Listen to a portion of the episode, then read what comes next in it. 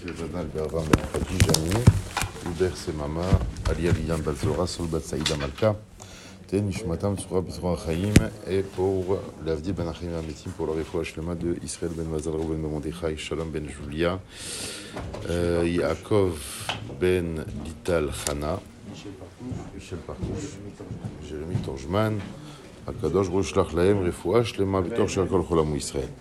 Tov il est question de l'émergence, plutôt de la naissance de l'identité juive cette semaine dans la paracha.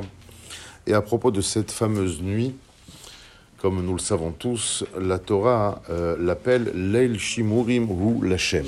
Ça veut dire quoi ça? Leil Shimurim, c'est une nuit Shimurim. Alors tout le monde reconnaît la connotation avec la notion de Shmira, la notion de garder, d'être protégé, de protection. Et bien, c'est comme ça que bon, bon nombre d'entre nous comprennent cette expression. Sauf qu'il est possible d'expliquer aussi différemment les choses. Et comme ça, nos maîtres rapportent, l'El Shimurim, c'est la nuit que Dieu attendait. Rappelez-vous l'histoire de Yosef, lorsque Yosef fait des rêves un peu tendance, on va dire, mégalomane, euh, c'est marqué que ses frères l'ont haï à cause de ça. Ve'aviv, Shamar et Tadavar. Une des explications là-bas, Shamar et Tadavar, ça veut dire que son père Bémet attendait que ce jour arrive où le rêve de Yosef pourrait effectivement se réaliser pleinement. Donc l'Ishmor, d'ailleurs c'est intéressant, le Shamrou ben Israël, Shomer Shabbat. Shomer Shabbat, c'est la même chose. C'est pas seulement s'abstenir de faire certaines choses.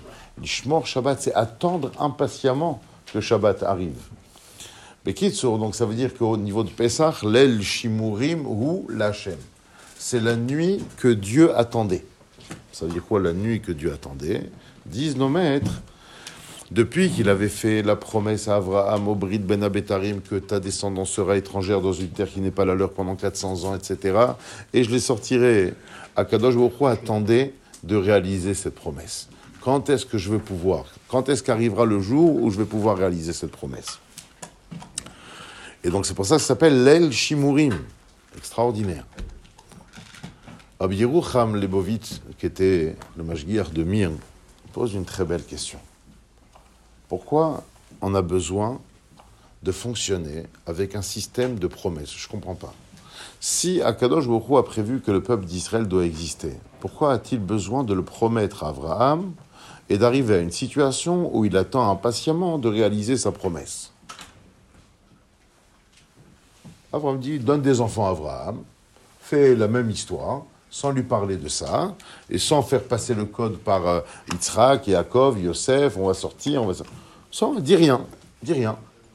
Et le jour arrive, le 14, le 15 Nissan 2448, tu organises la sortie d'Ebn Israël avec les diplés, ce que tu veux, il n'y a pas de problème.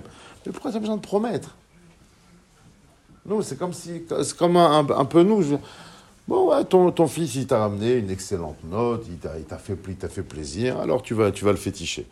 Non, tu as besoin de lui promettre BMT avant. Il a fait quelque chose de bien, ou est arrivé le moment de réaliser un palier dans ta mission de père, bon, ben, tu vas la réaliser. Tu as besoin de promettre. On a, je crois a besoin sans arrêt, et on a, et on a l'air que la Torah, avec nous, elle fait exactement la même chose. Elle nous promet sans cesse des choses.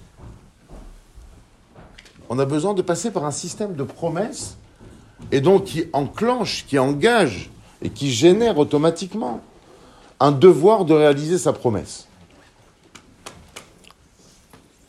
Alors il ramène une, réponse qui est en fait une constatation, c'est pas une réponse. Il faut dire que le, la Nahaga d'Hachem, la conduite d'Hachem, se déroule ainsi. Pourquoi? Pour nous faire comprendre qu'en vérité, c'est pas tellement l'action qu'on qu va commettre, qu'on va réaliser, qui va générer une récompense ou une bienfaisance ou une bienveillance de la part d'Akadosh Baruch à notre égard. Vous savez quoi? C'est l'attente.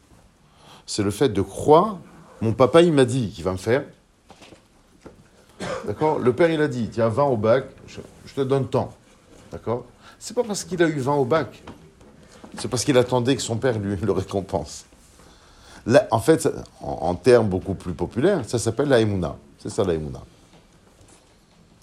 En fait, c'est le tronc commun, c'est la valeur commune de toutes les mitzvot. Après, tu peux faire une mitzvah dans Shabbat, dans la cacheroute, dans ce que tu veux.